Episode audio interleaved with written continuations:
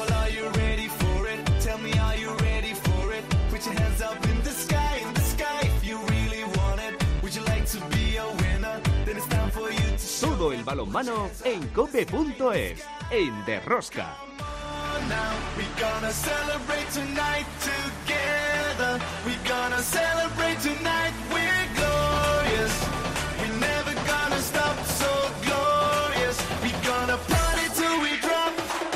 Hola, hola, ya estamos aquí otra semana más con todos vosotros. ¿Qué tal estáis todos, amantes del balonmano, seguidores de Rosca? En la Liga Sobal sigue la lucha por el segundo puesto entre Granoller, Vidasoa y Cuenca. Por abajo se complican la vida el Sinfín y el Cisne, mientras que el Guadalajara sigue de farolillo rojo.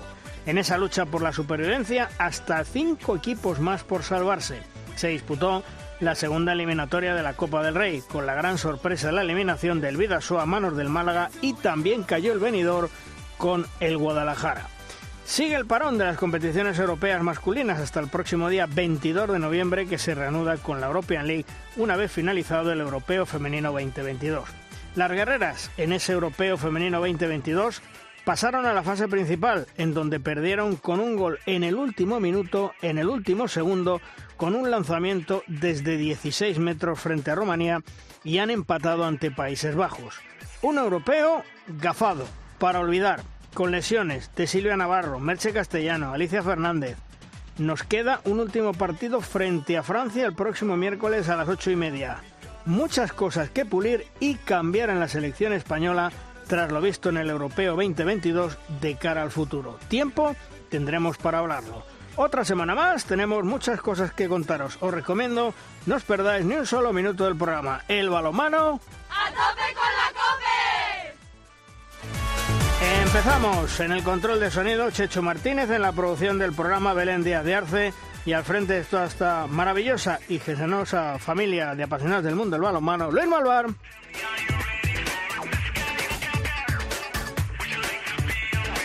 En Cope Valladolid, como siempre, Juan Carlos Amón, que luego se sumará, y Chema Jodra en Cope Logroño. Chema, buenos días, ¿qué tal? ¿Qué, qué tal? ¿Cómo estamos? Pues aquí pasando el ratito, viendo llover un poquito, mira. Oye, Está ¿cómo, cayendo un poquito de agua. cómo, es bueno. cómo- cómo se os van los puntos, eh? De punto a punto y vais perdiendo puntitos, A ver, ¿eh? yo les llamé por teléfono y les dije, hombre, por favor, reparto de puntos para no discutir con Amón y darle una pobre, una alegría al pobre, joder, que, que- que falta le hace. Ay, bueno, ¿qué le vamos a hacer? Este año, ya lo hemos comentado en muchas Sí, ocasiones, sí. ¿eh?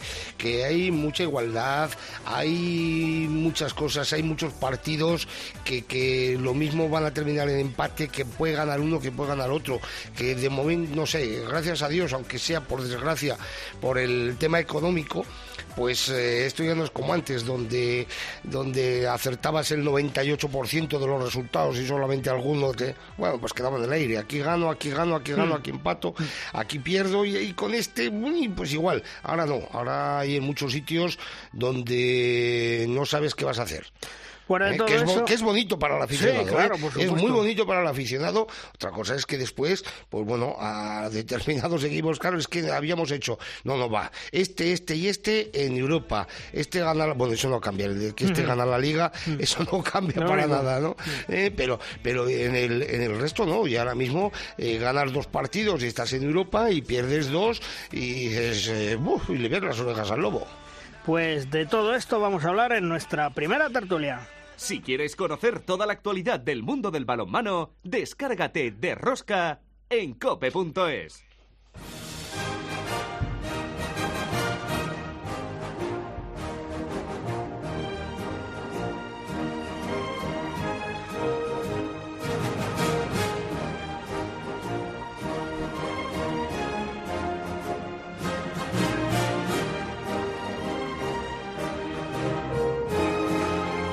nuestra primera tertulia de hoy, dos grandes del balonmano, Rubén Garabaya y Pablo Cacheda. Hola Rubén, muy buenas. Hola, buenas. Y también Ru- Pablo Cacheda. Hola Pablo, ¿qué tal? Hola, buenos días. Bueno Rubén, ¿qué es lo que más podemos destacar de esta jornada? Tal vez que un punto pierde eh, Logroño en Valladolid y que otro puntito se deja ademar en, en Puente Genil o, o ves alguna cosa más relevante, Rubén? Bueno, yo creo que es un poquito la tónica de, de- lo que llevamos la de temporada. Eh, eh, ahora mismo eh, todos están eh, ganando y perdiendo puntos en, en todos los sitios y bueno, yo creo que esta incertidumbre en los resultados es buena para el espectáculo. Y a ti, Pablo, ¿te llama la atención que además empate en Puente Genil, que Logroño siga perdiendo, dejándose puntos en el camino, en este caso ante Valladolid? ¿Te llama la atención o no? ¿O es que la igualdad es tal esta temporada que, es lo que reflejan los marcadores? No, bueno, yo creo que la, igualdad es, es, como decís, es, eh, vamos, está llevada al extremo este año, ¿no? Eh, sí es verdad que, por ejemplo, empezó eh, un poco más dubitativo, pero lleva ya varias jornadas en las que está teniendo muy buenos resultados y, y Valladolid, a pesar de, de, las bajas y demás, pues sigue sacando resultados y sumando pues contra equipos como, como Logroño, que, que vemos que pues eso, que nos sorprende una semana con un resultado magnífico y, la siguiente pues pues bueno con un, con un tropiezo, porque seguramente para ellos el, empate el punto perdido sea un, tropiezo. Eh, Rubén, el que ha ascendido mucho, y mira que estaba en la parte baja, que apenas tenía dos puntos hace unas jornadas y ya está con diez, es el, el Torrelavega. El Torrelavega está en racha, cuarto triunfo consecutivo y además ante un equipo difícil como es Anaitasuna. Sí, Torrelavega tiene, tiene una gran plantilla y bueno, yo creo que no, no estaba en, en la posición que le correspondía eh, según la plantilla que tiene y bueno, las expectativas eh, generadas. Y Pablo, eh, el derby gallego cayó del lado del Cangas, eh, ese derby, bueno, sale del descenso el frigorífico Cangas del Morrazo, dos triunfos consecutivos y de momento, bueno, pues eh, en situación complicada para Cisne. Sí, eh, la verdad es que bueno, creo que a Cisne le está castigando de una manera bastante cruel el tema de las lesiones y, les está pasando factura con un equipo ya de por sí pues eh, muy justo al final pues las lesiones pues te machacan y sí es verdad que lo ha ido supliendo con, con sus jugadores de base con, con esos jugadores jóvenes que tienen en la cantera pero pero bueno el otro día en Cangas eh, fue muy superior y, y bueno pues se meten ahí un poco abajo después de un buen inicio a ver cómo a ver cómo pueden pues eh, superar este este pequeño bache a ver si, si suman pronto para, para no ir enterrándose. Y Rubén, el Granoller es el que no falla, ganó en la pista del Huesca 31-36, sigue en esa lucha con el segundo puesto y en un mano a mano con Vidasoa y con Cuenca. Sí, parecen un poquito los tres equipos más regulares en la parte de arriba, aunque han tenido eh, todos ellos sus, sus tropiezos, eh, pero sí que parecen los más regulares. Y Pablo, eh, yo creo que tal vez eh, al Granoller de momento no le está afectando estar en Europa, cosa que le puede pasar a otros. Sí, eh, cierto es que, que bueno que en Liga siguen a, a un nivel muy bueno, pues quitando creo que el tropiezo que tuvieron en León hace unas jornadas que también fue así un poco llamativo por el por lo abultado del resultado, después siguen siendo, como dice Rubén, de los equipos más regulares de, de la liga y, bueno, tiene mérito porque todos sabemos que, que con estar en, dos competiciones no es nada fácil, sobre todo para eso, para plantillas que igual no son excesivamente largas y, y bueno, pues tiene, tiene mucho mérito que sigan ahí a, un gran nivel. ¿Y no crees, Rubén, que al que sí le está afectando ya es al venidor? Eh, perdió en Cuenca, Cuenca está bien, evidentemente es una cancha difícil, pero lo que más sorprende es que eh, Benidorm haya quedado eliminado precisamente de la Copa del Rey ante el Guadalajara alcoholista. Sí, bueno, eh, la verdad es que no, no sé lo que pudo pasar en ese partido, eh, pues otro más, ¿no? De, de estos partidos eh, de esta temporada que eh, un poco locos, ¿no? Eh, pero Benidorm es uno de esos equipos que, pues como le ha pasado a otros, ¿eh? en cualquier momento te, engancha tres, cuatro par eh, partidos eh, con victoria y, y desaparecen los, los fantasmas. Ya lo hemos visto con, con varios equipos, Logroño, con Puente Genil que está ahora, Torrelavega, varios equipos que parecía que no estaban en su situación normal eh, perdiendo partidos, eh, perdiendo puntos que no se esperaba que perdieran y luego de pronto pues enganchan esa racha y, bueno, y recuperan un poco. De todos modos, eh, Pablo, el venidor es un buen plantel, tiene un buen equipo esta temporada y, y llama un poco la atención, mm, primero, que esté en mitad de la tabla de, de la Liga Sobal y después, eh, lo dicho, que le eliminen de la Copa del Rey. Ha tenido partidos muy duros en Europa y sin lugar a dudas, eso lo hemos hablado más de una vez. Eso te pasa factura y yo creo que le ha empezado ya a pasar factura. Sí, bueno, y es verdad que las rotaciones que tiene pues son gente joven que el año pasado pues ya compaginaba un poco el primer y segundo equipo, hicieron muy buena temporada con el segundo equipo en Primera Nacional, que se metieron en fase de ascenso y tenían una generación joven eh, muy buena que, ahora ya está pues teniendo sus frutos y teniendo sus minutos en el, en el primer equipo, pero sí que es verdad que igual para partidos más igualados pues esa, esa juventud pues les puede pasar un poco de factura y, y al final pues como decís el compaginar pues varias competiciones. Ahora con el tema de la Copa del Rey ellos en Europa pues lo mismo. Va, eh, partidos muy muy apretados pues pues claro no es fácil mantener el nivel eh, físico mental y, puede pasar factura y, vemos que eso pues que igual en Liga no están eh, en la posición que, que igual nos esperábamos de un, desde un principio pero como dice Rubén eh, esto también va por rachas y en cuanto enganchen dos tres partidos seguidos ganados pues estaremos hablando del buen momento del venidor y, se harán olvidar pues que, que, ahora están en mitad de tabla.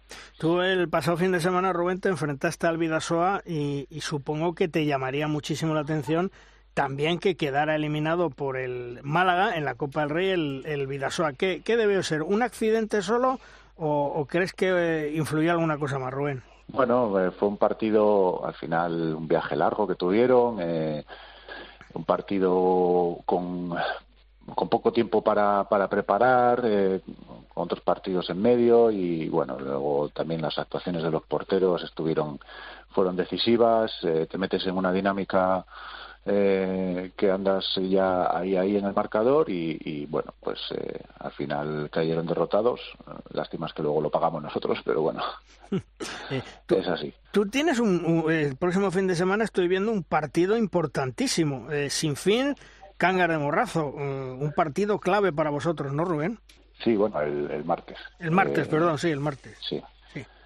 Eh, sí, sí, un partido complicado, difícil e importante para nosotros, muy importante, porque ya es contra rivales de los que ya empezamos a, a, a situarnos por esa zona baja, ¿no? Ya el, las eh, dudas del principio de temporada de quién iba a ser candidato a estar por ahí abajo empiezan, parece, a, a despejarse y, y eh, yo creo que eh, Sinfín y, y somos eh, candidatos probablemente a esa pelea y, y va a ser importante ese, este partido. Y otro partido clave también eh, en Galicia, Pablo, es el Cisne Torrelavega.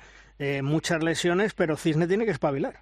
Sí, lo que hablábamos antes, eh, al final pues eso, necesitan también volver a sumar y después de un muy buen inicio, sobre todo también en casa, de, de bueno, de sacar puntos que, que que bueno que van a ser muy importantes seguro de cara a la clasificación final pues tendrán que volver a encontrarse un poco con, con eso e intentar pues que hacer de sus de su pista pues un, un poco un fortín para, para volver a la, a la senda de la victoria que yo creo que también para su confianza eh, es necesario. No sé cómo va cómo irán en el tema de recuperaciones de lesiones pero pero bueno eh, no lo tienen fácil porque bueno, Iván Calvo pasó por quirófano esta semana eh, Cavalcanti hace un par de ellas, entonces bueno, entiendo que, que, en esas lesiones todavía son un poco de larga duración y, y bueno, a ver cómo van respondiendo pues eso, la gente joven que pues como Carlos Ocaña, que está respondiendo muy bien, pero pero que de momento ahora en estos momentos no les está llegando para para sumar y, y cada vez pues como dice Rubén,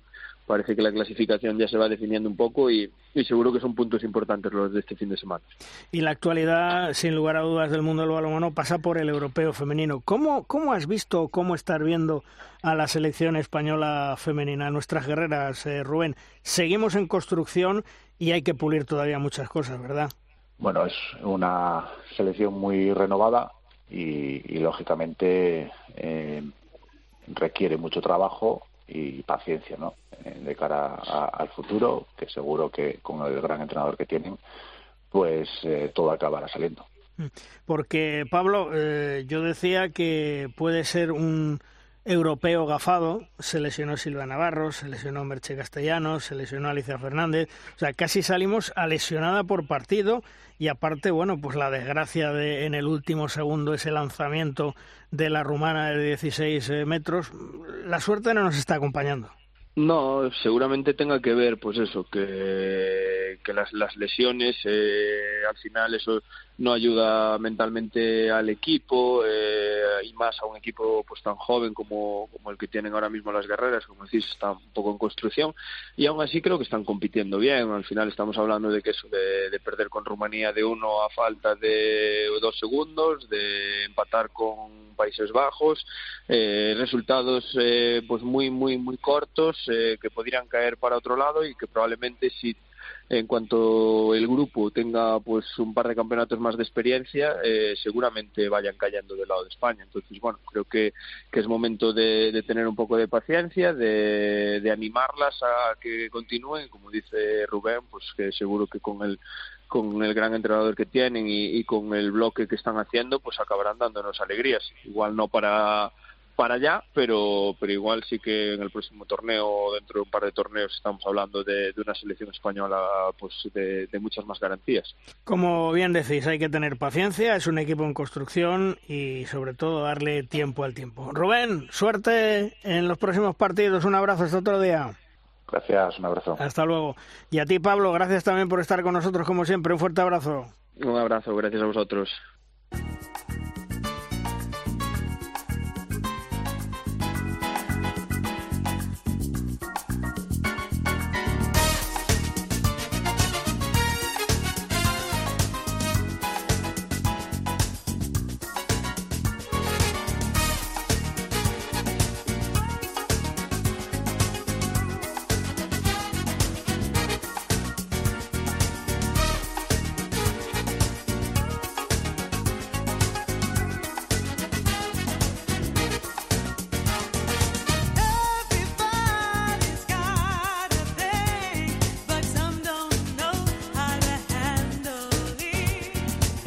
Es el momento de nuestra firma invitada. La firma nos llega hoy de la estilográfica de uno de los entrenadores más astutos e inteligentes de nuestro balonmano, Víctor García Pillo, gran conocedor del mundo del balonmano y siempre sus apreciaciones y comentarios son muy acertados y nos hacen reflexionar sobre temas importantes que a diario pasan desapercibidos. Hola Pillo, ¿qué tal? Muy buenas.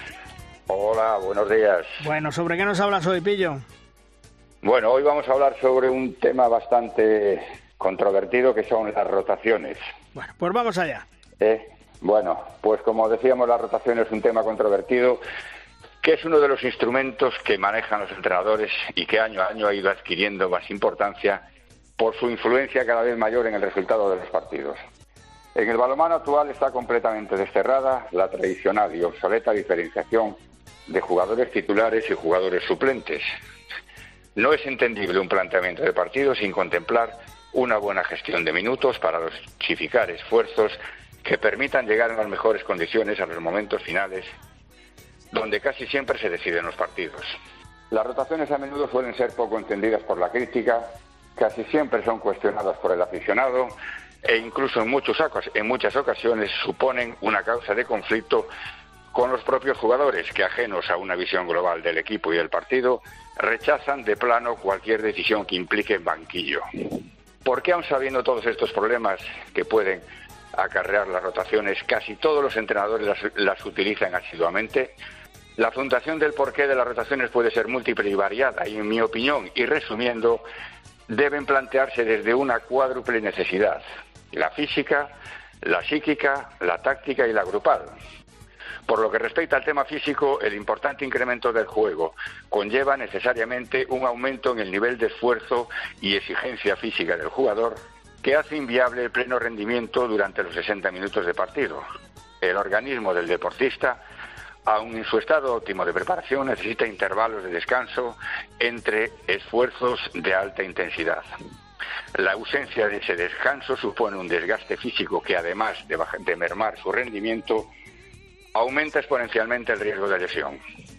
En segundo lugar, y, con el mismo fundamento, someter al jugador a periodos de prolongada presión psicológica propia de los partidos de alta competición debe tener su contrapunto en periodos más o menos cortos de cierto relax en los que, sin perder la tensión competitiva del partido, pueda rebajar el estrés y liberar su cabeza de la tensión y, e, y, ansiedad que en muchos casos impide o dificulta la toma de decisiones adecuadas. Respecto a la tercera, a la cuestión táctica de las rotaciones, en un partido reciente me preguntaba un aficionado por qué el entrenador del equipo, cada vez que estaba en superioridad, realizaba los mismos cambios de jugadores. Este es para mí, insisto, el tercer fundamento de las rotaciones. El que hace referencia, por un lado, a la utilización de jugadores especialistas en situaciones puntuales y, por otro, y como consecuencia del anterior, el descanso que obtiene el jugador sustituido en tanto se mantenga esa situación específica de, de juego. Y, por último, en el aspecto grupal, creo que no podemos negar que las rotaciones tienen una función estabilizadora en la cohesión de grupo, ya que ofrecen la posibilidad de mantener tensos y concentrados a todos los miembros disponibles de la plantilla, haciendo que se sientan, que se sientan partícipes e implicados de las vicisitudes del equipo en el partido. Ahora bien, reconociendo la necesidad de la utilización de las rotaciones, esta no puede suponer una carta blanca para entender y aplicar y aplicarlas como un totum revolutum sin criterio ni coherencia, Entiendo que deben realizarse valorando siempre circunstancias tales como el estado de forma de los jugadores, la configuración de la plantilla, tratando de evitar que coincidan en pista demasiados jugadores jóvenes y en formación, y sobre todo teniendo en cuenta siempre el momento de partido e incluso el momento de, competición en la que se encuentra el equipo. Y hasta aquí hemos llegado. Esto ha pues sido todo por hoy. Vamos a disfrutar de una fantástica semana de balonmano con dos jornadas a Sobal y la finalización del, del europeo femenino. Pues interesante reflexión en el día de hoy, Pillo. Como siempre, acertando. Un fuerte abrazo, amigo. Hasta otro día. Bueno, un abrazo. Hasta luego.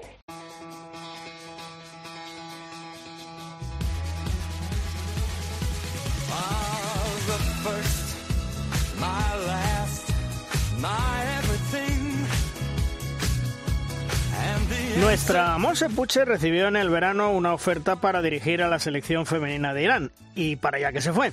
Con todo el lío que se está produciendo en Irán, con la muerte de la joven de 17 años Masa Amini, los disturbios, etcétera, queremos saber cómo le va a Monse Puche por aquellas tierras en estos momentos. Hola Monse, ¿qué tal? Muy buenas. Hola, muy buenas, ¿qué tal? Bueno, ¿cómo te va por allí, Monse? ¿Cómo te va en Irán? Pues por ahora la verdad es que muy bien. Eh, poca que, bueno, eh, a ver, es que es una historia un poquito larga. Quizás mucha gente mm, se piense que estoy entrenando, perdón, a la selección iraní, mm. pero bueno, eh, han pasado muchas cosas desde que llegué hasta el día de hoy. Han pasado infinidad, infinidad de cosas. Bueno, pues cuéntame que la situación que tienes en Irán a fecha de hoy es cómo. Yo llegué y en un principio yo iba como seleccionadora de Irán, pero prácticamente empecé a entrenar con el equipo, la verdad es que fenomenal, las jugadoras me acogieron muy bien. Eh, el cuerpo técnico, bueno, era un poco diferente. Había un hombre que, bueno, un entrenador que, la federación dijo que él era el que tenía que tomar las decisiones y que, vamos, en definitiva iba a ser él el entrenador. Yo hablé con él, le dije que esas no eran las condiciones en las que yo había venido y la federación se posicionó en su lado y me hizo la propuesta de trabajar con él. Él lo que quería es que yo hiciera absolutamente toda la planificación, llevara todos los entrenamientos, en fin, todo eso de cara a un, campeonato que teníamos en, en Turquía, eh, pues un mes después. Yo le dije que eso no podía ser, que el entrenador era él y que yo estaba allí para ayudarle y ver cómo funcionaban las cosas. La federación, aparte de eso, bueno, yo también eh, le propuse a la federación el poder entrenar algún equipo femenino iraní para así conocer un poquito más la competición, conocer a las jugadoras y tal. Y entre medias de esa planificación, pues yo me el, eh, el club eh, me invitó a venir a la ciudad un fin de semana a ver que para presentarme el proyecto que querían conmigo y vine, estuve hablando con ellos y fue un cambio radical absoluto con respecto a la selección, a la federación y firmé un contrato con, con el club. El club es el mejor club que hay en Irán y, quiere aspirar a ser uno de los mejores de Asia. Tiene todas las condiciones y todo, todo lo que tiene que tener y la verdad es que ahora mismo estoy trabajando para este club muy contenta y muy bien con la federación. Bueno, aquí las cosas funcionan de otra manera diferente. Eh, yo fui a ese campeonato con, con, este entrenador. Eh, hubieron muchas cosas que no me gustaron absolutamente nada. Y bueno, eh, no, no estoy trabajando con la selección, estoy trabajando con, con, con este club. Ahora, después de que pasara todo aquello, pues la federación anunció que no tenía suficientes recursos económicos para llevar el equipo a Asia, al Campeonato de Asia, lo que está jugando ahora la selección española. Y mm, un club femenino de aquí, de Irán, eh, le presentó una propuesta a la federación diciendo que el el club eh, se proponía para representar a Irán en estos Juegos y ahora es un club con varias jugadoras de, Irán, no solamente las jugadoras del club, eh, pues quien va a representar a Irán en el campeonato asiático. Mm. y eh, yo trabajando con el club un poco largo y lioso, pero espero, haber explicado, espero haberme explicado bien. Sí, sí, perfectamente, Monse. Y, antes de tomar la decisión de irte para Irán, eh, ¿no llegaste o no pudiste hablar con Rafa Hijosa y Manolo Montoya, que ya estuvieron por allí, que ya estuvieron en aquel país y que la verdad es que eh, salieron, no te voy a decir por piernas, pero que, que les pasó un poco menos algo parecido a lo tuyo y dijeron, mira, me vuelvo para casa. ¿No pudiste hablar con ellos? Pues mira, fue Manolo Montoya quien me llamó para, para toda esta aventura. Caramba. Caramba, y no, y no te advirtió del país sí, me explicó y me dijo y, me dijo y bueno, yo valoré un poco, digo, bueno, es una experiencia, puedo puedo eh, tener otra visión, otra filosofía de balonmano, aprender otro tipo de cosas eh, que quizás en, Europa no, no, las vaya a encontrar y, bueno, en principio es que eran pues para venir eh, única y exclusivamente seis meses, eh, terminar en diciembre, eh, justamente cuando terminara el, el campeonato asiático. Mm. Eh, me explico, ¿no? Sí. Digo, bueno, son seis meses que tampoco es que voy a ver y luego ya veremos a ver qué es lo que ocurre. Eh, el proyecto que me ha presentado el club no tiene absolutamente nada que ver con, con la federación y es un proyecto que puede ser a largo plazo puede ser a largo plazo porque ellos quieren evolucionar, quieren absorber todo lo que yo les pueda transmitir o todo lo que yo pueda enseñarles y, y, en eso estoy. ¿Y, cómo entrenas con, las jugadoras? ¿Tenéis muchas restricciones? ¿Te dan todas las facilidades que quieres ahora en ese club? Tengo absolutamente todas las facilidades que quiero. Eh, ya te digo, yo cuando entré por las oficinas del club, eh, yo digo, madre mía, eh, esto no es cualquier cosa, que es un club que mm, femenino que puedas ver en, en España. No, no, no, esto es un club que tiene 92 equipos y 16 deportes. tiene un equipo de, de, primera división de fútbol, que, que es un club muy serio. yo tuve relación con tanto con las chicas como los chicos de, de, la selección de las selecciones iraníes y absolutamente todo el mundo me habló fenomenal del club, un club serio, un club eh, eh, que, que trabaja muy bien y que quiere, bueno, el entrenador del equipo de fútbol es el segundo que tenía Mourinho para que te hagas una idea. Mm. Eh, que no es un club que digas, ala, no, no, no. Aquí las cosas se hacen muy seriamente y, quieren un proyecto a largo plazo que puede ser y que de hecho para mí ahora mismo está siendo muy interesante. Oye, y a la hora de entrenar, eh, las jugadoras eh, que van vestidas enteras con hijab, eh, ¿cómo lo hacen? Pues mira, a ver, aquí, mm, mm, hombre, depende del día. Si, si el entrenamiento se va a grabar, que prácticamente los primeros entrenamientos aquí en el club se grabaron todos, eh, pues sí tienen que llevar pero, pero aquí, eh, en cualquier instalación en la que tú entres, si hay mujeres que están entrenando, hay un cartel en la puerta donde dice que están entrenando mujeres y los hombres no pueden pasar. Entonces, ahí hay muchísima libertad. Las jugadoras entrenan pues como se entrena en Europa. Lo que pasa es que no pueden entrar los hombres. Eh, en el momento que termina el entrenamiento, eh, pues se cubren, eh, se tapan lo que hay que taparse y vida normal. No es que sea eh, estricto, estricto, estri- estricto, no, no. Eh, a ver, hay unas normas, porque hay unas normas, pues son unas normas mm, generales para todo el mundo. Pero cuando estamos entrenando, las jugadoras entrenan con absoluta libertad y yo también. Oye, ¿y el ambiente por las calles eh, tras la muerte de la joven Amini eh, se está calentando? ¿Cómo, ¿Cómo lo estás viviendo tú allí?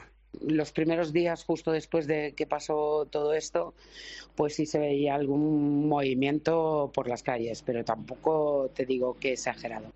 A ver, yo estoy muy, muy, muy protegida. A mí, eh, el club eh, siempre, mm, antes de que pasara eso, siempre había, hay una persona conmigo. eh, Tengo una persona que, que me recoge, que me lleva, que me de- a donde yo quiera ir me está conmigo. Tengo una traductora que está eh, pendiente absolutamente de mí.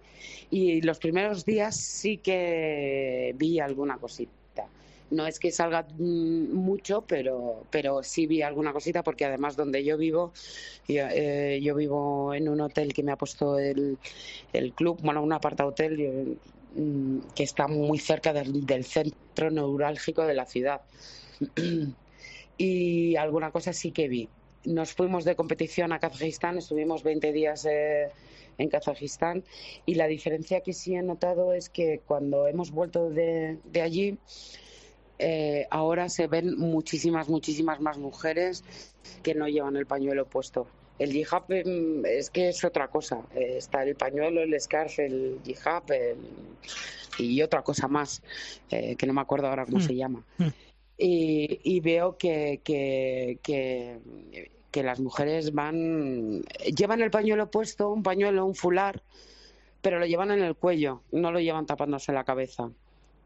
¿Me explico? Sí. Entonces es completamente diferente. Pero mira, una cosa sí te voy a decir. Eh, aquí eh, la pelea de las mujeres no está por llevar o no llevar pañuelo, ¿eh? Eso es la punta del iceberg. Son otras muchas más cosas por las que realmente ellas pelean.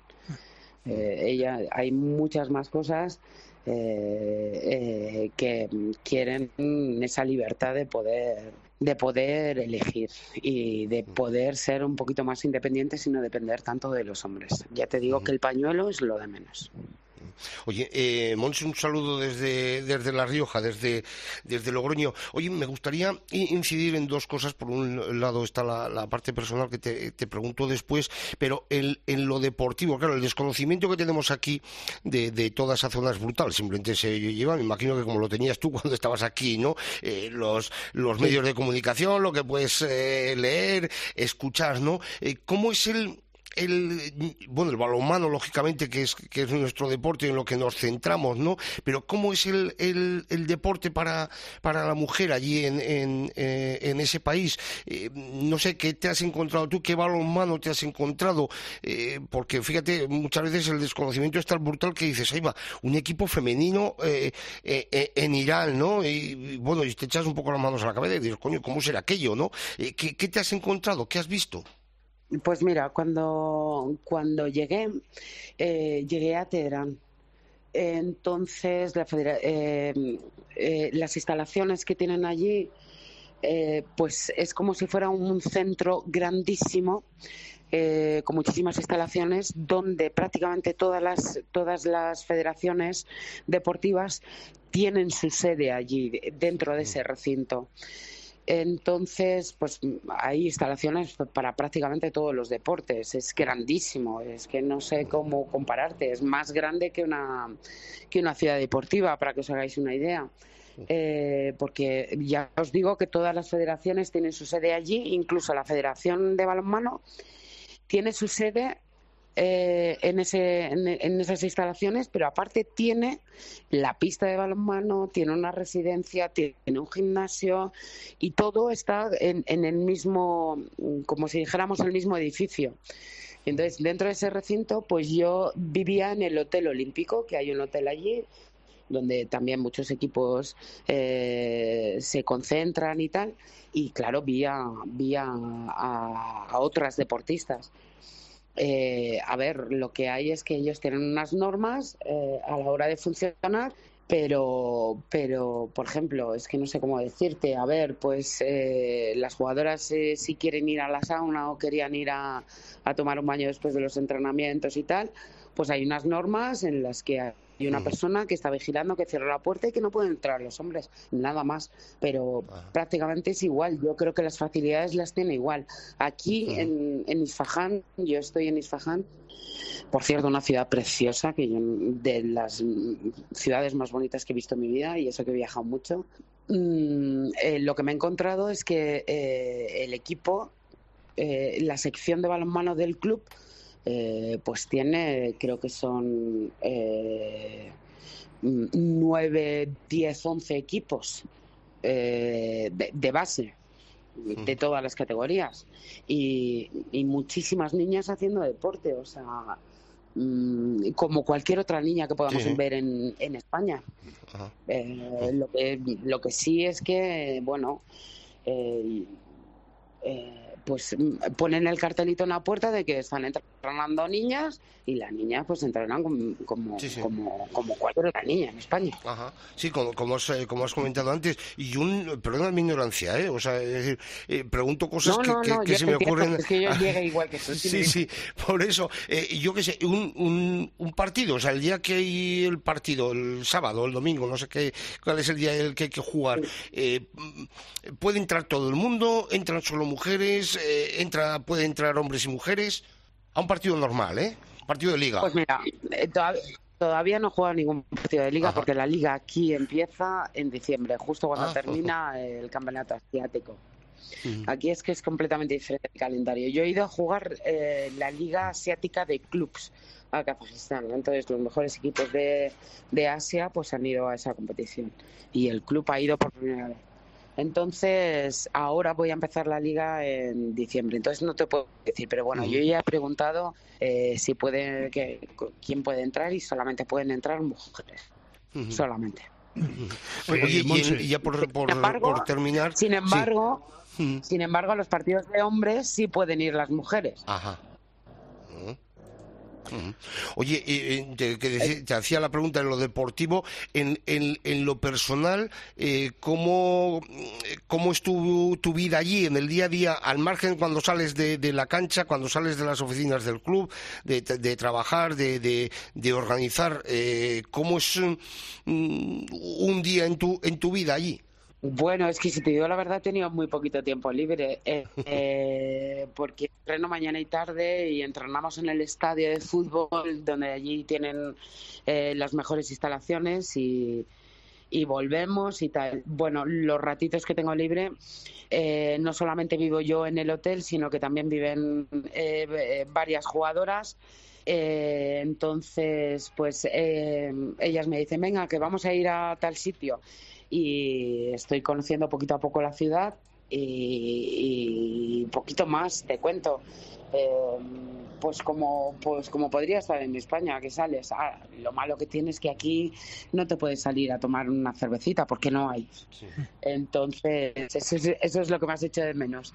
Pero por lo demás pues como cualquier Sí. cualquier día que pueda estar en, en España O sea, Eh, he tenido la suerte también de que de que han venido unos conocidos eh, de viaje por, por Irán y entonces una de las paradas obligadas es aquí en, porque esta es una de las ciudades más bonitas de todo Irán entonces eh, han estado dos días y, y he estado dos días eh, que te- he aprovechado también para que me cuenten todo mucha historia porque aquí hay mm, mm, muchas cosas que ver entonces he visto muy poquito, pero me lo han explicado una persona española. Eh, entonces, pues mm, lo entiendo bastante mejor. Eh, Monse, ¿qué tal? Un saludo desde Valladolid, muy buenos días. Eh, me, gustaría, me gustaría hacerte una, una pregunta eh, que a lo mejor es quizá un poco pronto para que me la, me la contestes, pero eh, ¿podría el balonmano asiático femenino convertirse en un destino emergente para bueno, pues aquellas jugadoras que buscan eh, nuevos, eh, nuevos desafíos, eh, nuevos retos eh, y que desde Europa puedan emprender ese camino o, o es demasiado pronto quizá todavía porque la situación social a lo mejor no es entendible, ¿no? Para las jugadoras europeas en Irán. Claro, igual no es entendible, pero bueno, yo creo que igual falta un poquito para que alguna jugadora pueda, pueda venir para acá. Eh, desde luego, las expectativas que tiene este club eh, son muy altas y ellos quieren estar entre los mejores equipos de Asia.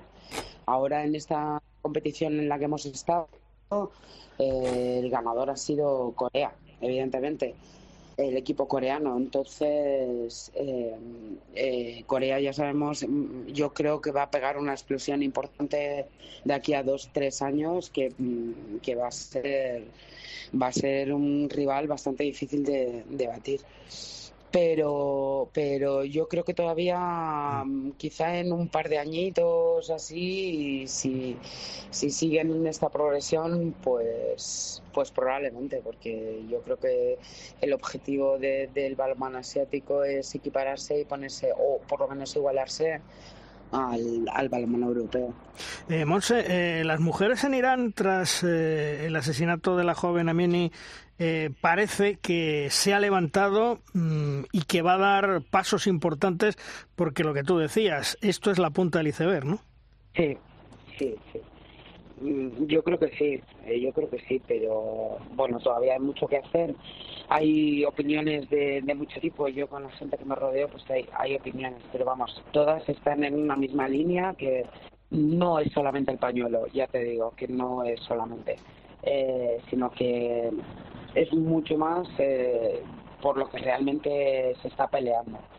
Yo creo que queda mucho todavía por hacer porque hay muchas cosas que están muy muy arraigadas, pero pero mm, yo pienso que las noticias que llegan allí eh, son mm, no sabría cómo decirte, están como mm, no se ajustan a lo que es la realidad diaria de, de, de una mujer iraní en Irán, claro. Porque eso te iba a decir, eh, eh, más machismo de lo que esperabas, ¿es difícil eh, ser mujer y vivir en Irán? Yo para mí no, pero a ver, yo estoy rodeada de mujeres eh, las 24 horas del día, o sea, eh, también tengo relación porque eh, el equipo de, de chicos de Balmana también vivimos todos aquí en este hotel, es como si fuera una residencia, tienen un convenio con el hotel y, y y también tengo relación con ellos. Eh, lo que pasa es que ellos tienen es una cultura diferente, entonces pues mm, no sabría cómo decirte, pero yo pienso que no es difícil. Ellas mm, tienen pues esas restricciones que tienen y que respetan y que como han crecido y vivido con ellas siempre, eh, no les causa tanto tanto choque como me puede suponer a mí. A ver, machismo hay, porque lo hay. Pero también dentro de las mujeres, no, lo machismo me quiere. Lo que yo más eh, he notado es que hay mucha, hay como cierta jerarquía en todo, ¿no? Eh, eh, respetan muchísimo una jugadora eh, veterana es respetadísima por, por, por el resto de, de, las jugadoras. Por ponerte un ejemplo, eh, eh, a mí cuando yo llegué me sorprendió muchísimo que, que no me dejaban ni, llegar, ni llevar mi propia mochila, me decían, no, no, no. Eh, eh, por ejemplo, siempre eh, tienes que salir tú primero o entrar tú primero a cualquier sitio. Eh, ese respeto de, de, de, no sé si me estoy explicando, Sí, sí, de sí. esa jerarquía que tienen, eh, como que están muy marcados y que los tienen como muy asumidos y es así. Y no pasa nada porque sea así. No sé si me explico. Sí, eh, eh, eh, como pero... muy eh, natural, como muy natural.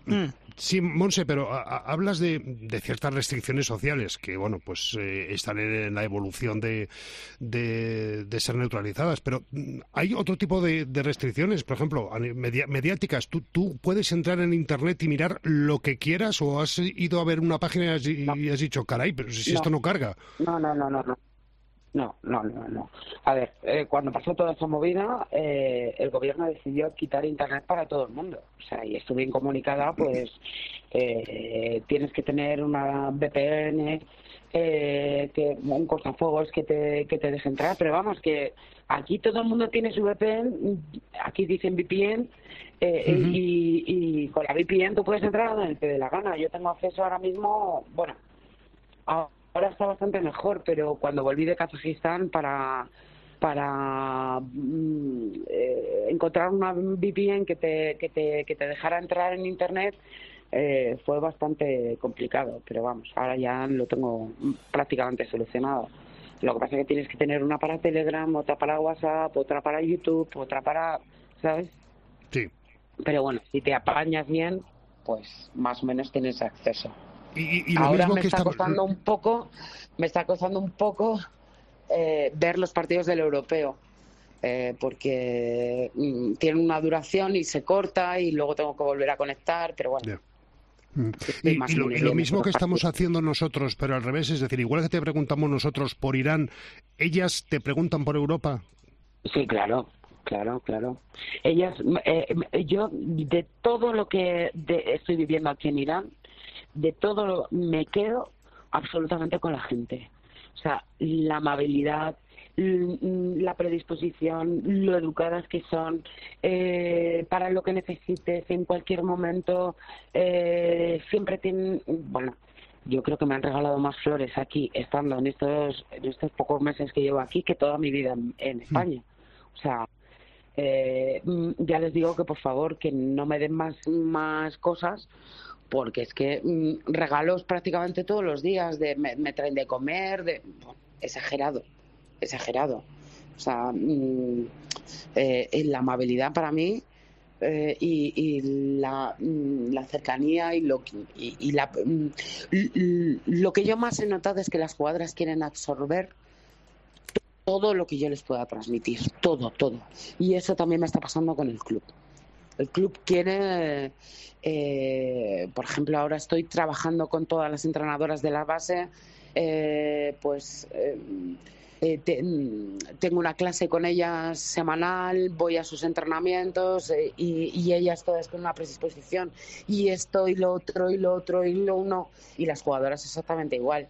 El club me dio la, opción de poder elegir únicamente a cuatro jugadoras del equipo nacional y prácticamente todas querían venirse para acá, o sea, todas mm, venían a hablar conmigo para decirme, llévame contigo, llévame contigo, que yo quiero, yo quiero trabajar contigo, ¿sabes? Al final pude sacar una quinta y han venido cinco y, y con ellas estoy, estoy trabajando, o sea que mm, ellas, mm, ya te digo que es lo que más me, me llamó la atención y, y la verdad es que es un gusto trabajar con ellas porque no tienes que estar ahí apretando a decir, vamos, venga, vamos, no, porque ellas quieren, ellas quieren. Te voy a hacer la confían pregunta estúpida. Te, te- te digo que te voy a hacer la pregunta estúpida de la mañana y posiblemente me cuelgues el teléfono, pero eh, un, un- un equipo femenino con entrenador inviable, ¿no? No, no. A ver, según me he enterado yo aquí, según me he enterado yo aquí, por ejemplo, eh, muchos equipos tienen a un hombre de entrenador y luego en los partidos hay una mujer. O sea que, de hecho, el entrenador de la selección de Irán es un hombre. Bueno, de la selección, del equipo que va a representar a Irán en, en los Juegos Asiáticos. Hay varios hombres que entrenan. Lo que pasa es que luego en los partidos no pueden estar. Eh, eh, lo ven a través de- del vídeo, la televisión y tal, y, y- y- pero vamos, hay varios entrenadores. Pues Monse, que nos alegramos que dentro de cabe que te hayas recolocado, que estés contenta, que estés satisfecha, que estés feliz y sobre todo, bueno, el poder eh, charlar contigo y vamos a seguir en contacto a ver cómo, cómo te van las cosas por allí, ¿eh? Muy bien, cuando queráis aquí, hablar de vez en cuando en español no está nada mal. Bueno, por lo dicho, que nos alegra mucho charlar contigo, que estés muy bien y muy contenta en, en ese país, que bueno, que, que las mujeres están sacando, yo diría ya de una vez por todas, eh, sus derechos. Vamos a ver si poco a poco lo consiguen y sobre todo lo de siempre, que es un placer charlar contigo, Monse. Un beso muy fuerte. Muchísimas gracias, un abrazo y un saludo a todos. Hasta luego. Cuídate mucho.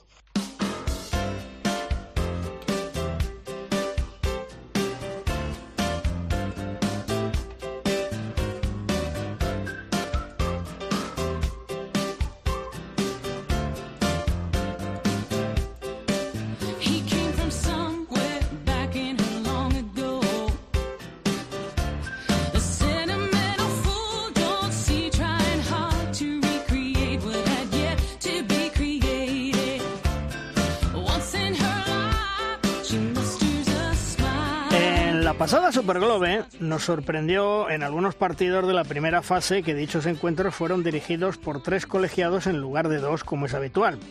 Un nuevo cambio en el futuro para el balonmano en el arbitraje. Llegó el VAR y ahora parece que los tres árbitros en pista.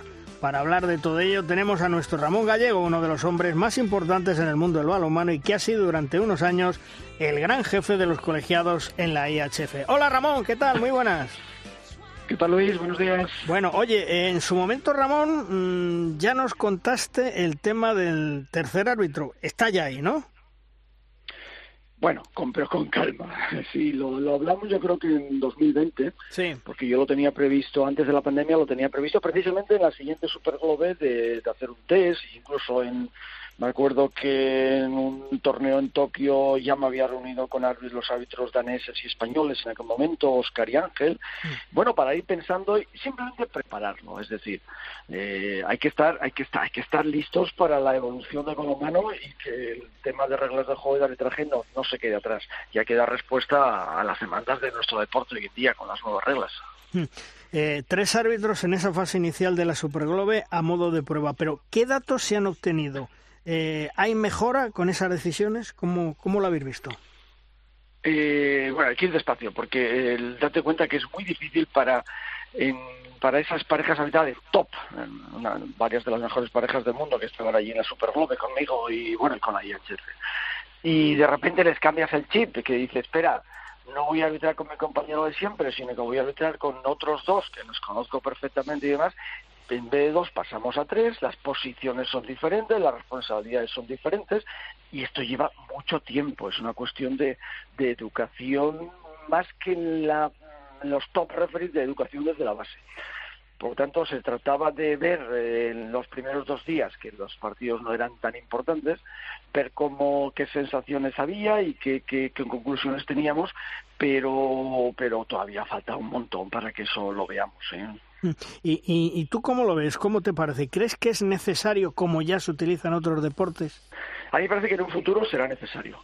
¿Por qué? Porque tenemos eh, la velocidad de la velocidad del, del balonmano con los nuevos cambios de reglas, sobre todo con la nueva regla del saque de centro. Yo creo que está al límite, al límite se le dado una vuelta de tuerca, la velocidad y el ritmo de juego. Y nuestros jugadores en un en una cancha de balonmano 40 por 20 que son fuertes, altos y estamos jugando 6 contra 6 al margen de los porteros eh, necesitan un control absoluto de, de, situaciones. Y hay muchas veces que incluso árbitros top mundiales eh, no ven muchas cosas porque porque tenemos somos humanos, el ojo humano ve lo que ve, eh, más allá de más allá de interpretaciones y demás. Por tanto, lo que se lo que hemos visto aquí es que nuevas posiciones, nuevas posiciones y nuevos controles de, de, distintas situaciones. Sobre todo, eh, fundamental es esa, esa zona del terreno de juego entre 6 y 9 metros, donde hay, hay tanta gente y no lo puedes ver todo. Eh, han sido interesantes. Lo que ha fallado, evidentemente, es la coordinación. ¿Por qué? Porque no existe. No hemos trabajado tres hábitos juntos y eso falla. Pero en cuanto a posiciones, ha habido cosas muy, muy interesantes, incluso para aplicar con dos árbitros ¿eh? en momentos determinados. Eso te iba a decir. ¿Se mejora el posicionamiento ante la toma de decisiones eh, y además habrá más criterios, ¿no? Sí, sí.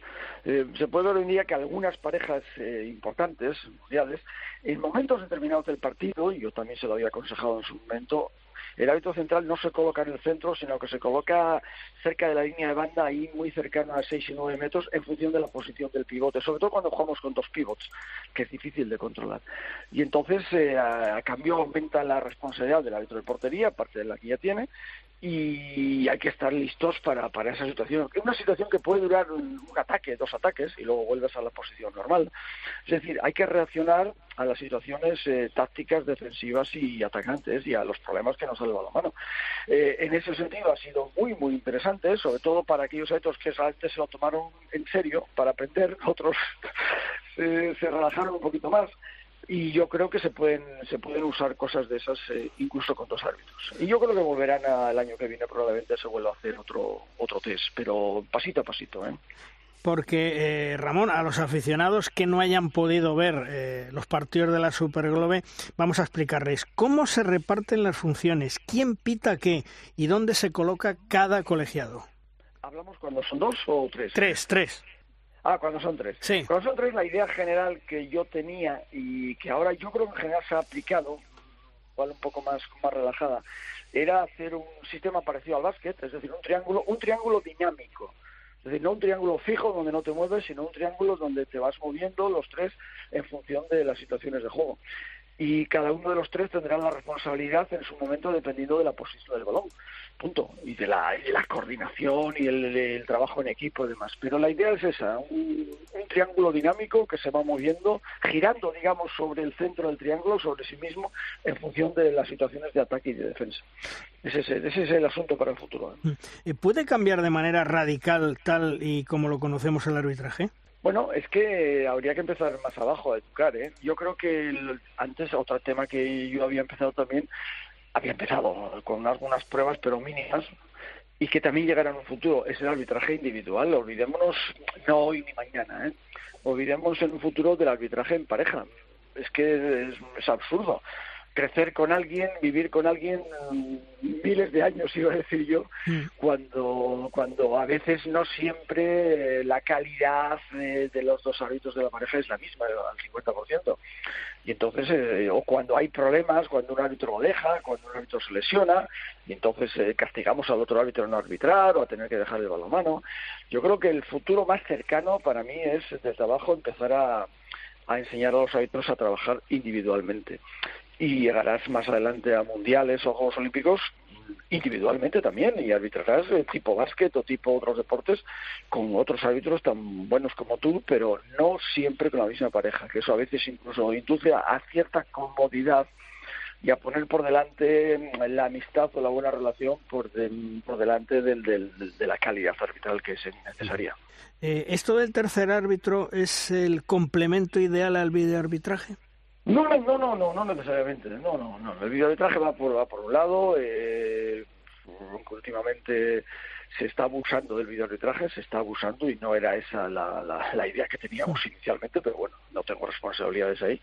El videoarbitraje no tiene nada que ver con dos o con tres árbitros, eh, será necesario, pero hay que, eh, no hay que, yo creo que últimamente los campeonatos que hemos visto se ha interrumpido demasiado el juego, demasiado, para situaciones que el árbitro tiene que ver delante de sí. Es decir, si tienes algo que ocurre delante de ti y no lo ves y necesitas el vídeo, es que realmente no puedes estar aquí, por decirlo de alguna forma, ¿no? Entonces yo creo que el- hay que manejarlo bien el videoarbitraje, hay que ir cuando hay que ir. Eh, Mira, el dato que me acuerdo, un Mundial de Egipto 2021 masculino, ciento, creo que fueron 106 partidos, los árbitros fueron 21 veces era bajo mi responsabilidad entonces, 21 veces en 106 partidos. Y no echamos de menos ninguna otra.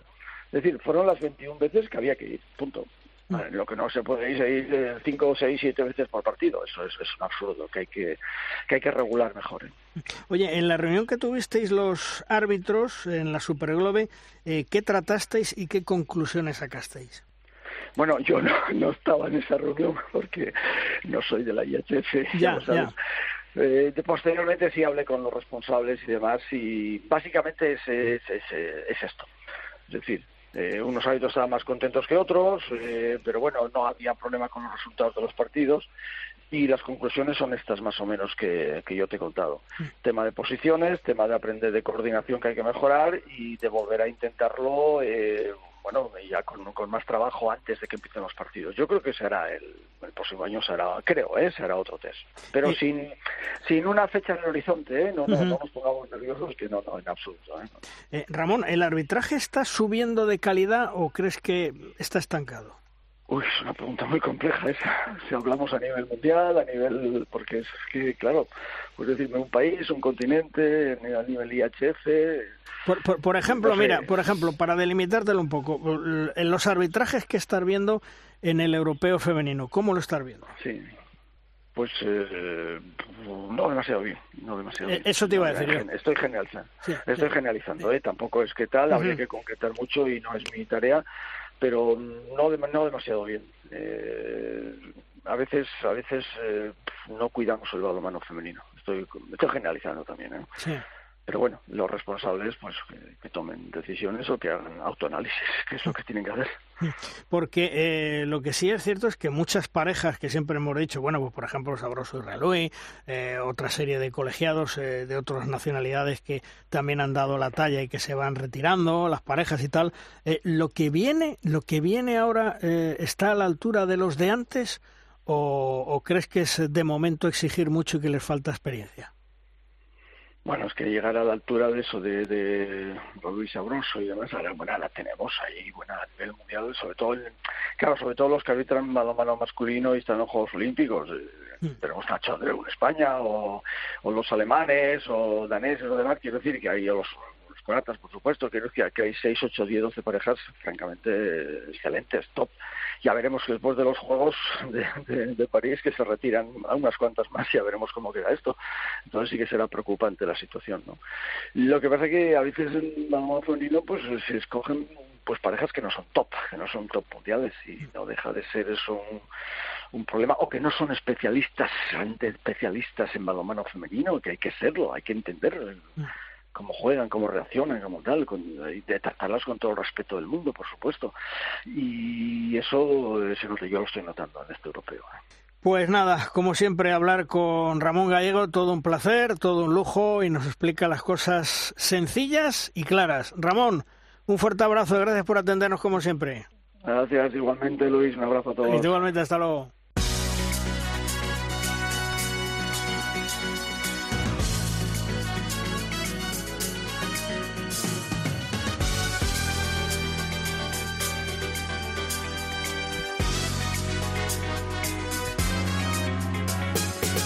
Nuestras trompetas suenan en Derrosca un día más. Es la hora de nuestra nueva sección, la pizarra de los grandes especialistas. Momento de abrir nuestra clase particular, de sentarnos, de prepararnos, de estar atentos y escuchar lo que nos cuenten. Esta semana con nosotros Jesús Revilla, durante muchos años ha sido el preparador físico de los hispanos y ha vivido los grandes éxitos con los nuestros. Hola Jesús, ¿qué tal? Muy buenas. ¿De qué nos vas a hablar hoy en tu pizarra, Jesús? Buenos días Luis, muy buenas seguidores de Derrosca. Hoy quiero compartir siete grandes lecciones de vida que he aprendido de siete entrenadores de nuestro balonmano. Todo comenzó hace 20 años, en la boda del mítico JJ Hombrados. Allí, en León, tuve el privilegio de conversar largamente con el gran Manolo Cadenas. Recuerdo perfectamente que antes de retornar a la mesa de invitados, anoté en mi Blackberry. Manolo es un buscador. Haber ganado la liga y ser reconocido no ha restado hambre de conocimiento sino que ha motivado que quiera buscar más. Fue entonces cuando me dije que si la vida me permitía compartir conversaciones con estos cracks, intentaría aprender de ellos las claves para ser más competente en cualquier ámbito. Tras haber conversado con muchos de los mejores entrenadores del mundo, puedo decir que lo primero es la pasión. En todos los casos he tenido la sensación de que entrenaban por amor a nuestro deporte y no por dinero, a pesar de que algunos tienen contratos cuantiosos. Todos creen en el trabajo, en la constancia, en la exigencia, pero también en disfrutar del camino. Antonio Carlos Ortega me dijo, creo mucho en la importancia de que el jugador disfrute los entrenamientos al menos en gran parte de ellos. La diversión, por tanto, es un elemento clave. J. González me dijo, creo que hay un valor por encima de cualquier otro, el compromiso. El compromiso es realizar funciones que a veces no te agradan, trabajo duro cuando hay situaciones complicadas. Y me quedó grabado un mensaje, en los equipos necesitamos buenas personas para crear buen clima. Xavi Pascual me transmitió una idea troncal. No puedes malgastar energía y tiempo en reflexionar sobre la opinión de los demás. Hay que permanecer centrado en los objetivos. David Davis me dijo, es clave expresarse con claridad y concreción, sin ambigüedades ni vaguedades. Y nuestro seleccionador nacional Jordi Rivera, de quien me considero amigo, me habló de la importancia de ser auténtico. Me dijo, necesito creer en lo que digo y hago. Me cuesta mucho decir algo que no siento. Cuando me dirijo a mis jugadores, necesito creer en mi discurso. Muchas gracias Luis. Estas son siete grandes lecciones que he aprendido de siete grandes entrenadores y ojalá a ustedes les parezcan tan útiles y aplicables como lo han sido para mí.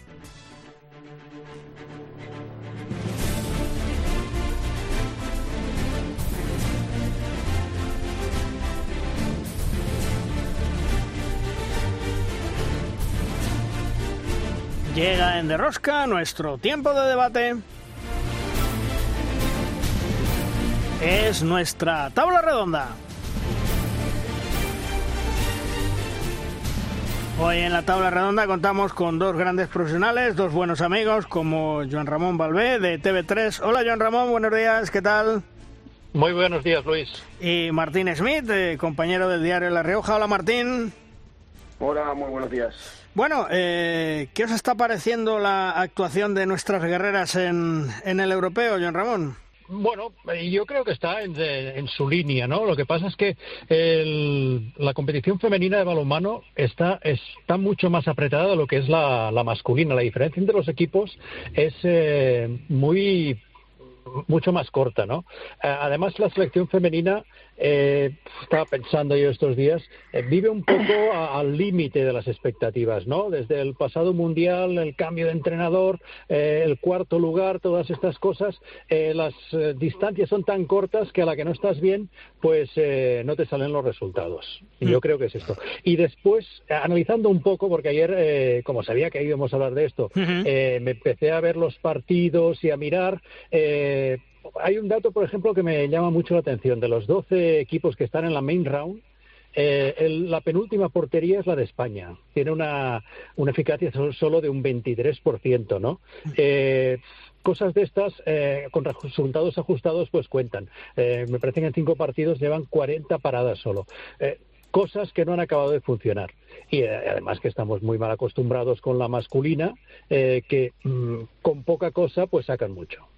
Hombre, yo Martín, lo que sí he visto, todo hay que decirlo, ¿eh? lo que apuntaba Joan Ramón de la portería, lesionada Silvia Navarro, lesionada Merche Castellanos, pero bueno, eh, yo he visto que las dos jugadoras que se han incorporado por lesiones, como han sido Silvia Arderius y Nicole Wiggins, han estado a una gran altura. Eh, por lo tanto, a lo mejor, mm, hombre, el seleccionador es el que tiene que hacer la lista, pero a lo mejor debían de haber estado ellas también ahí, ¿no? Coincido contigo. Yo creo que bueno, fue fue motivo de debate eh, cuando cuando salió la convocatoria de por qué Silvia y, y Nicole no estaban en, en, en esa lista. Y la verdad que eh, Joan hablaba de los de los bajos resultados de, de- la portería, pero mucho tiene que ver también con, con el adiós prematuro de Merche y de, y de Silvia Navarro. Eh, yo creo que es, eh, creo que sigue en una etapa de transición esta selección. Eh, se ven brotes verdes muy ilusionantes en, en- en jugadoras como Paula Arcos y, y- y yo creo que hay que tener paciencia eh, con, con este grupo. ¿Sabes lo que sí, pasa? sí. Mira, eh, si me permites, bueno, lo primero, Sí. mandarle un saludo a, a- a mi amigo Martín, eh, que es la primera vez que coincidimos eh, aquí, eh, y bueno, pues, pues bueno, es buen amigo, es un estudioso de esto del, del balonmano y me encanta que, que esté aquí con nosotros, ¿no? Pero a mí me parece, eh, estando de acuerdo con lo que comentabais, que, eh, que, que, bueno, quizá más o menos podía ser lo que nos preveíamos, a mí me da la impresión de que, claro, falta limar esos... pequeños detalles. O sea, es decir, ¿por qué se encaja, más allá de la portería, ¿eh? ¿por qué se encaja, eh, o desde mi punto de vista, por qué se encaja el otro día? Fue contra Rumanía, ¿no? Sí, el sí. empate ese desde 17, Seis, me- 18 sí. metros, que, o 16, eh, que dispara. Porque el cambio se hace tarde. Porque la portera, o sea, es mi impresión, ¿eh? la impresión que a mí me da viéndolo por la televisión. ¿Eh? La portera con la jugadora que, que, que fuese, que llega tarde a la portería. O sea, cuando se está ya, está llegando a la portería, prácticamente se encuentra de bruces con, con, el, con el lanzamiento. No está bien situada, no está bien agarrada. Pues ya de. Entonces son, pues eso, esos pequeños detalles que al final, mm, ¿qué te da ese, el coger o, o el pulir esos defectos? Partidos y partidos de categoría. Eso es lo, lo que te da esos, eh, esos encuentros, ¿no? Y, eso es lo que y ahora mismo creo que le falta a la el- selección. Y el, y el, el acabar tan mal los partidos, esos últimos 10 minutos que suelen ser vitales, eh, pues ha demostrado en esta en, en esta competición que, que es donde donde se le, se, han, se le han escapado los puntos a, al- a las guerreras. Y, y Joan Ramón, tú no, yo he pensado una cosa estos días, respeto por supuesto a José Ignacio Prades, a Imanol, que son los técnicos, eh, una labor tremenda, equipo en construcción, pero ¿no crees tú que lo mismo que está haciendo Jordi Rivera muy inteligentemente, mezclando la nueva savia a la juventud con algunos de los veteranos, no se podía haber hecho en las guerreras? Porque, mm, sinceramente, yo creo que Carmen Martín se va por aburrimiento. Sí, mira, hay, hay una cosa eh, a, a raíz de esto, es decir, eh, yo cada vez es, es- me parece eh, más difícil gestionar equipos femeninos por parte de hombres. Esto va para, para empezar, ¿eh? es decir, Sí. es una cosa eh, que, que cuesta mucho, porque a lo mejor meterías a Jordi Rivera, bueno, Jordi Rivera lo podrías meter, porque Sí, sí, eh, sí. yo creo que trasciende, ¿no? Eh, todas, todas estas cosas, ¿no? Para mí, eh, con Pastor son los dos mejores entrenadores que, que he conocido nunca. Pero eh, cuesta de gestionar, eh, no, no se gestiona igual un equipo masculino que un femenino. A lo mejor, sí, haciendo un, un relevo eh, más pausado, eh, pues a, a lo mejor las cosas ah, habrían ah, funcionado mejor.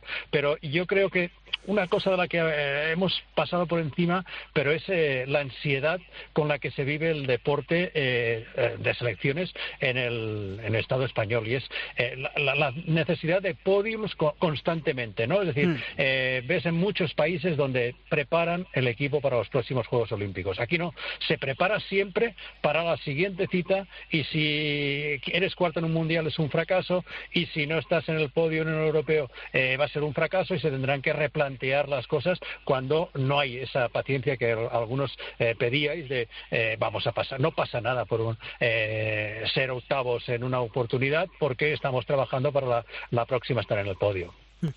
Por cierto, me cuentan mis pajaritos Ah, bien, pajarito.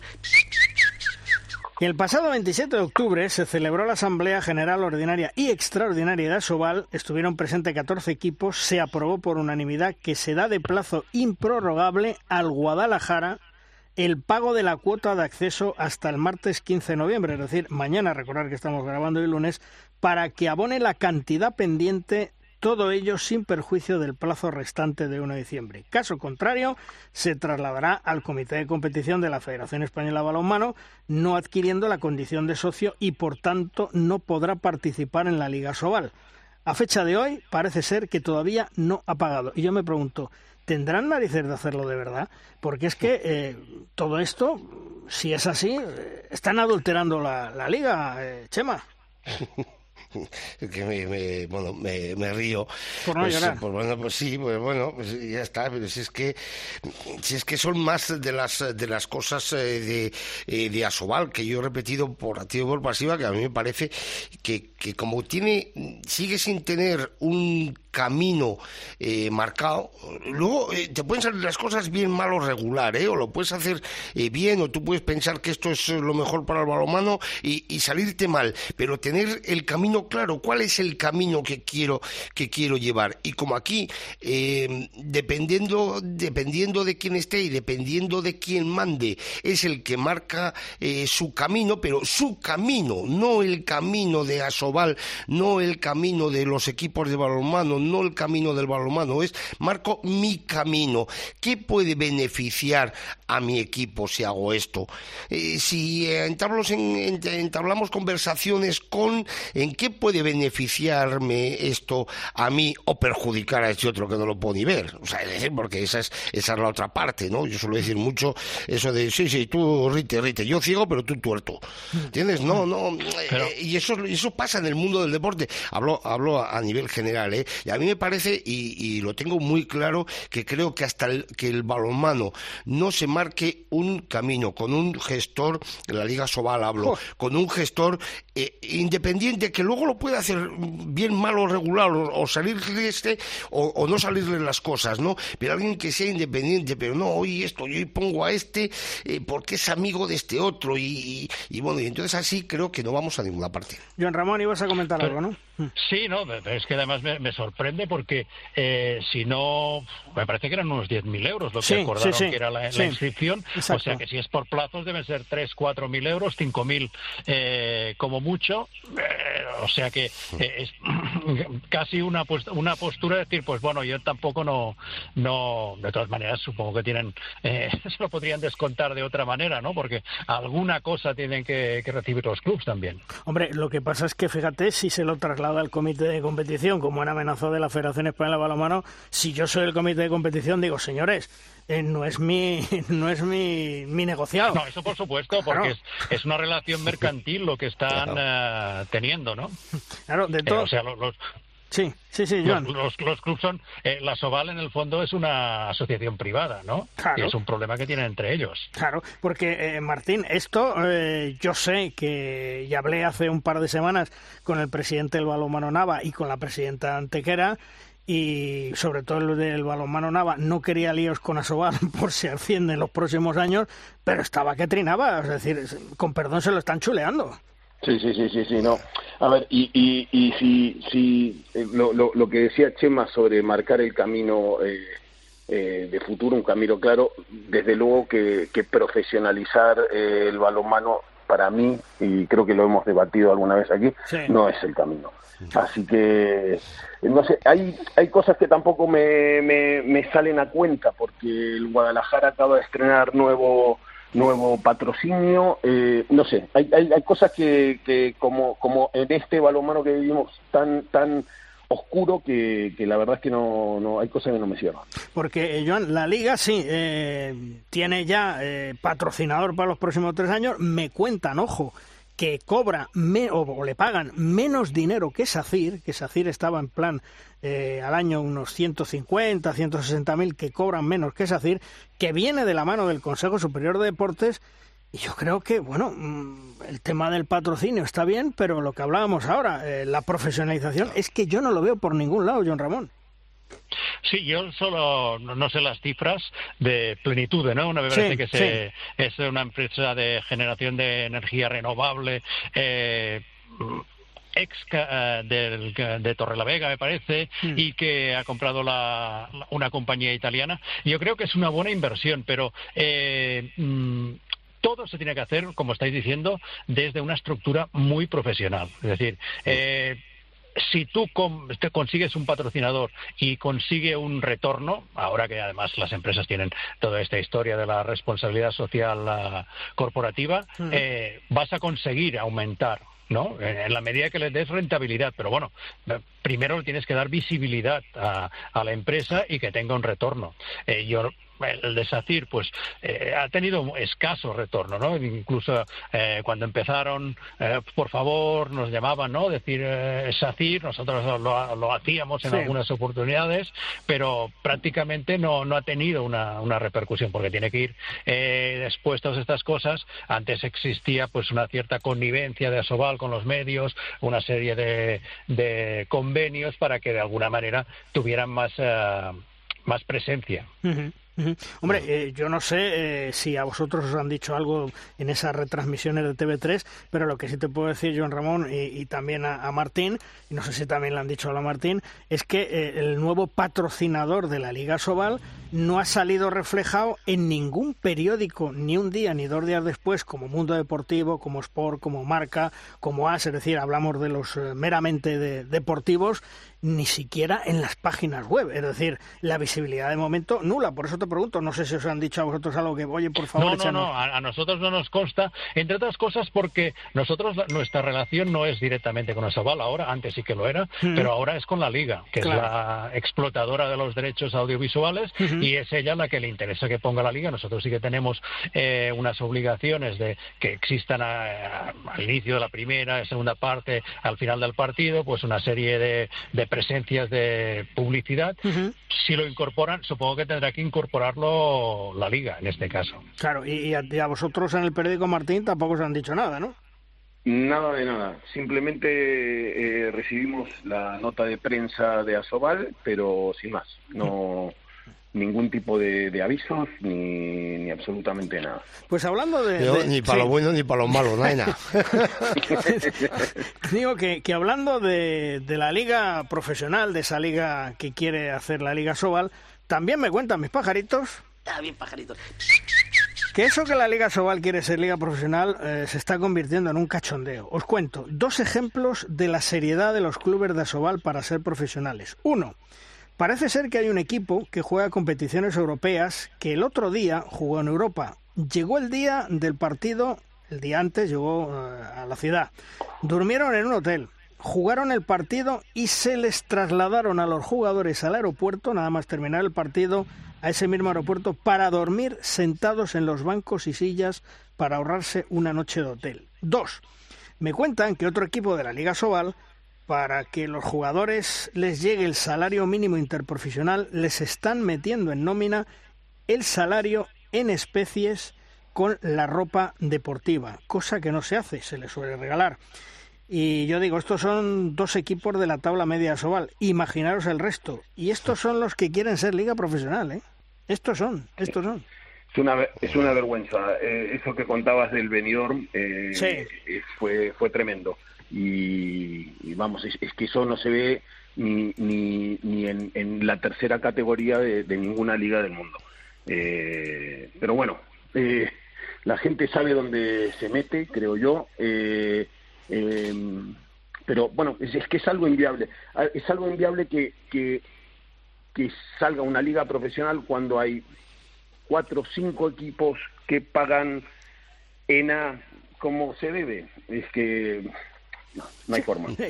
A ver, es que, eh, a ver, es que lo de la liga profesional está muy bien y puede ser muy bueno. Lo que es que antes de llegar a liga profesional hay que hacer profesional, lo pongo entrecomillado, aunque, aunque, aunque en el podcast no se vea claro, lo pongo entrecomillado, hay que hacer profesional muchas otras cosas. Y entonces cuando todas esas cosas las tengas profesionales, entonces es cuando puedes ir a buscar la liga profesional. A, a raíz de lo que de lo que comentabas ahora de los de los pajaritos, ¿no? Y, Sí. y de- y de los viajes. Yo lo he aquí en muchísimas ocasiones y Martín puede comentar que ha viajado eh, diez veces más, más que yo, ¿no? Y con más criterio eh, que, que para que salvo para el Barça. Que, lógicamente es, un grande y es y es otra historia y es otro mundo para el resto de los de los equipos españoles que van a competición europea en líneas generales eh, me refiero y no hablo de lo deportivo en lo extradeportivo pues es un problemón jugar en Europa.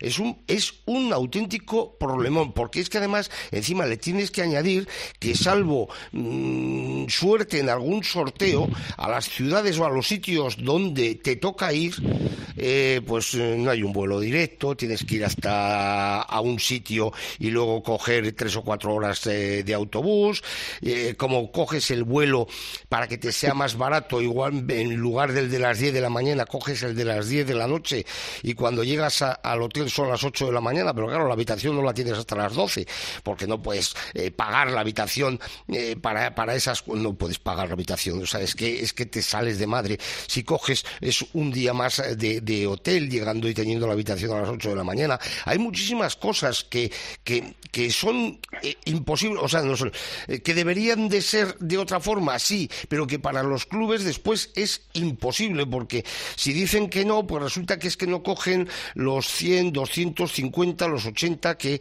el ayuntamiento, el gobierno tal o el gobierno autonómico, lo que sea, les da también por, por, por jugar un poco, eh, por jugar en Europa, o esos 20.000 más que les da el patrocinador por, por jugar en Europa. Claro, entonces, eh, todas esas cosas son muy complicadas, muy complicadas de hacer y muy complicadas de cuadrar para los clubes. De todos Chema, modos, te recuerdo sí. que te- te- eh, Chema, te recuerdo que, que, que el Ciudad de Logroño renunció hará cua- tres o cuatro temporadas a jugar a Europa porque no le salían las cuentas. Sí, sí, yo, yo claro. como, como, como bien decías, yo, yo llevo viajando con el equipo por toda Europa desde el 2010 más o menos y jamás de los jamases, incluso saliendo del hotel a las 5 de la mañana porque el vuelo, lo que decías, se, se cogía súper pronto o era un, un, un vuelo low cost pero se hacía noche en el hotel y a las 4 Sí, de la sí, mañana sí. pues se salía y, y, y- y aquí no ha pasado nada, por lo menos un par de horitas descansadas, pero eso yo creo que es hasta ya lo podemos catalogar como indigno. Es que, sí, eh, sí, claro, no, sí. vamos, o sea, totalmente, totalmente de acuerdo, ¿eh? Pero te digo eso, que es que, que, que está ahí el, el, el problema, o sea, no quiero justificar para nada eso porque no me parece, vamos, ni medio normal, ¿no? Bajo ninguna circunstancia, pero es que es que es así, o sea, es que eh, se viaja lo más tarde posible para volver cuanto antes, pero no mirando, o sea, mirando única y exclusivamente eh, eh, en la pasta porque no puedes, pero no por ahorrártela, sino que es que no puedes gastar más. O sea, es que, oye, si hacemos esto sí, y en que- lugar de esto, eh, pues cogemos un, un bocata que nos sale más barato que la pizza, pues cogemos el bocata. John Ramón. No, es que es, es imposible. Para como están los clubs, aparte del, del Barça, el resto pierde dinero compitiendo en Europa. Y tampoco puedes en Europa aplicar el, el sistema de funcionamiento de la Liga Sobal. Es decir, lo que estáis explicando en Europa es eh, habitual en, eh, en- en la competición doméstica, es decir, eh, equipos que vienen a Barcelona a jugar y eh, si juegan por la tarde pues eh, dejan la- el equipaje, yo lo he visto, dejan el equipaje en el Palau Blaugrana, se van de marcha toda la noche y a las cuatro están todos convocados para volverse al aeropuerto. Pues esto ha sido habitual durante, durante años, ¿no? Muchas veces veías a Barcelona, sabías que ibas a perder y eh, te ibas un poco, pues mira, de, de fiesta, era... eh, una concesión que te, que te hacía el, el entrenador. Pero cuando vas a Europa, yo he tenido la, la, la ventaja de viajar siempre con el Barça, que es el lado completamente opuesto, ¿no? Es otro Pero mundo. es que, sí, sí, otro mundo.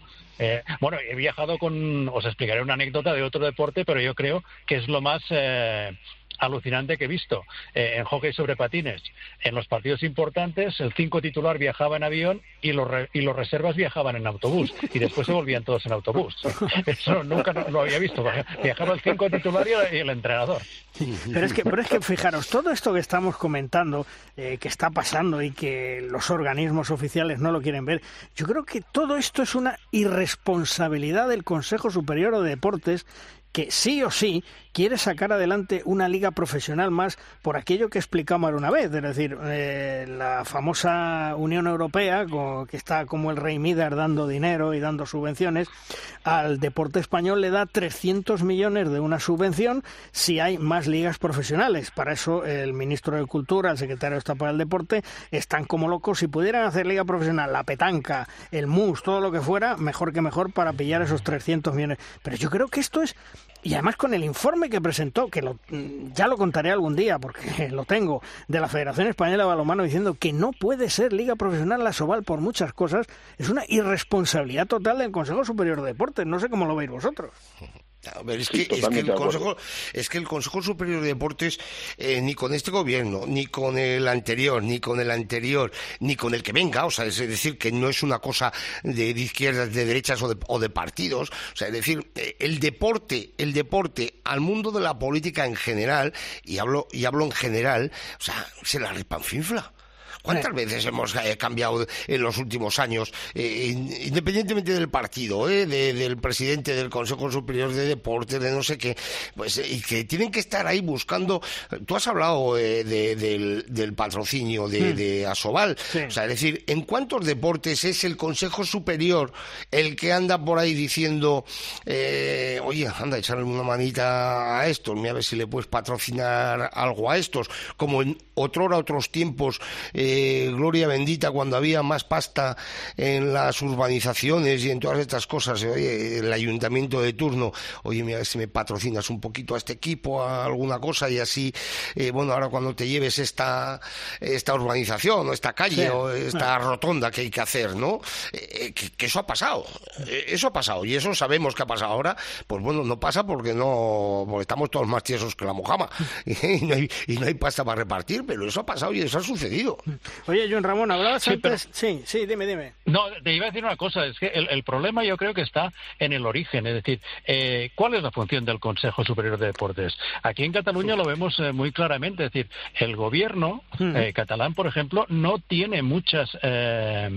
eh, mucha autoridad sobre las federaciones. Las federaciones son entidades privadas. Eh, la única autoridad que tiene el Consejo Superior de Deportes o cualquier administración es, eh, de alguna manera, fiscalizar el dinero que le da. Por ejemplo, el fútbol ya renuncia a la subvención pública para que nadie meta la nariz en sus cuentas ni en su funcionamiento. Este es el, el gran problema que tenemos en este país. Y en el fondo, el Consejo Superior de Deportes eh, tiene un poder limitado sobre el deporte español más allá de lo que es la, la representación internacional o, las, eh, o la- los Juegos Olímpicos o los grandes eh, eventos deportivos. Mm.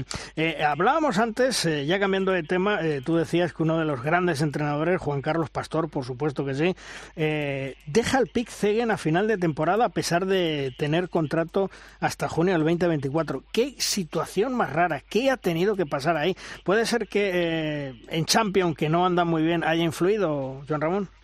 Mira, el otro día me lo comentaban. Me dijeron, eh, le han dado todo lo que ha pedido, no sé si es verdad, si, si le han dado todo lo que ha pedido, y eh, no está teniendo resultados. Ahora me parece que el balance en Europa son cinco derrotas y una victoria. Si miras el calendario, pues ahora le vienen un par de partidos con el Celie que si los coge, eh, pues puede su- eh, hacer un balance y aún puede meterse en, en los cruces. Pero si en un país es difícil eh, ser entrenador de balonmano y de un gran equipo, es eh, en Hungría. En Veszprém y ahora eh, en Szeged también porque eh, ven que tienen eh, posibilidades, ¿no? Ah, me parece que le renovaron el año pasado por un año más. Eh, Pastor es un gran entrenador. Yo creo que incluso es más eh, buen entrenador para ah, competiciones cortas, incluso mejor seleccionador que, que entrenador de, porque bueno, es un tío que, que a los jugadores eh, los machaca mucho y, y cua- con los veteranos y esta gente, yo creo que nueve años me parece que es eh, las relaciones se debilitan, ¿no? Sí. Eh, Martín, a ti también te ha llamado la atención, me imagino, ¿no? Sí, pero uno se pone a analizar los, los, los partidos de Europa y, y la verdad, también es cierto que, que está en un grupo en, en el que está el Barça, el Nantes, el Kiel, el, el Alborg, el, el Kilche, o sea, eh, te voy a ser sincero, eh, he visto muy poquito al Pixeget este año, así que no podría valorar si ha competido, si no ha competido, si eh, c- cómo ha jugado. Pero al final es el resultado, es tirano. Si no, si no, si no llegan los resultados con una plantilla que supuestamente has armado tú, pues es lo que hay. Y, Bueno, coincido con, el- con Joan Ramón que, que, que, que, es más de, de, de, competiciones muy cortitas en donde no quema a los jugadores.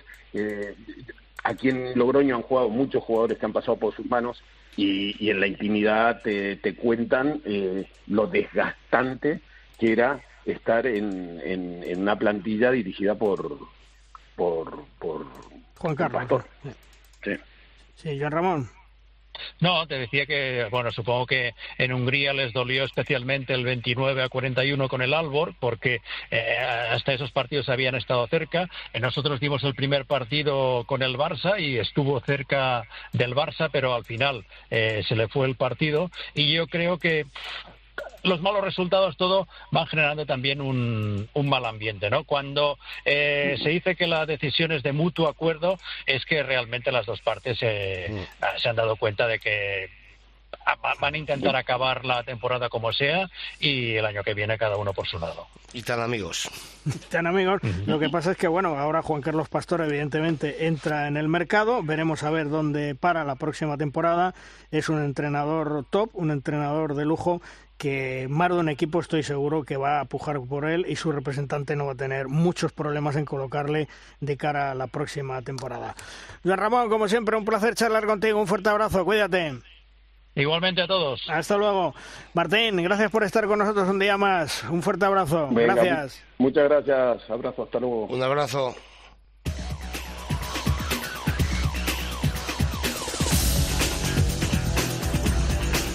Vamos terminando programa, vamos terminando edición, como siempre, con el maestro, con Tomás Guas y sus 7 metros. ¡Lanza, Tomás! Malvar Rosquitos, el europeo está siendo un calvario para nuestras guerreras. Un campeonato gafado desde el principio. Se lesionó Silvia Navarro, luego Merche Castellanos, Alicia Fernández. Ante Rumanía perdimos en el último segundo con un lanzamiento desde 16 metros. Si a esto le sumamos que es una selección en construcción, unas jugadoras, la mayoría jóvenes e inexpertas en competiciones internacionales, pues tenemos ya el, el cóctel perfecto.